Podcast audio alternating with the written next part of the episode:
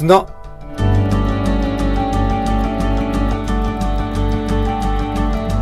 こんにちは誠です。Ready for Easter 復活に心を向けていきましょう。今日は第一サムエル2章の1節から10節です。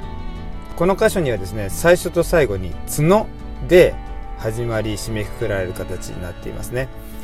この角っていうのは主権を表します、うん、例えば鹿の群れとか分かりやすいと思うんですけどより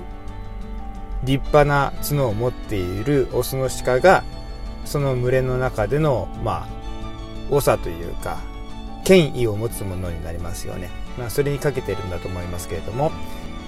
主には力があると告白されているんですね。そしてその力は何の力かって言ったら人を救う力です。罪から救いまた滅びから救い、そして祝福をもたらす大きな大きな力ですね。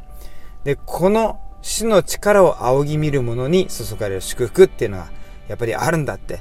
えー、聖書は語ってくれています。そして新約の時代に生きる私たちにも、ルカの一章で救いの角という形で告白されていますね。それはまさにイエス様です。私たちの罪を解決し、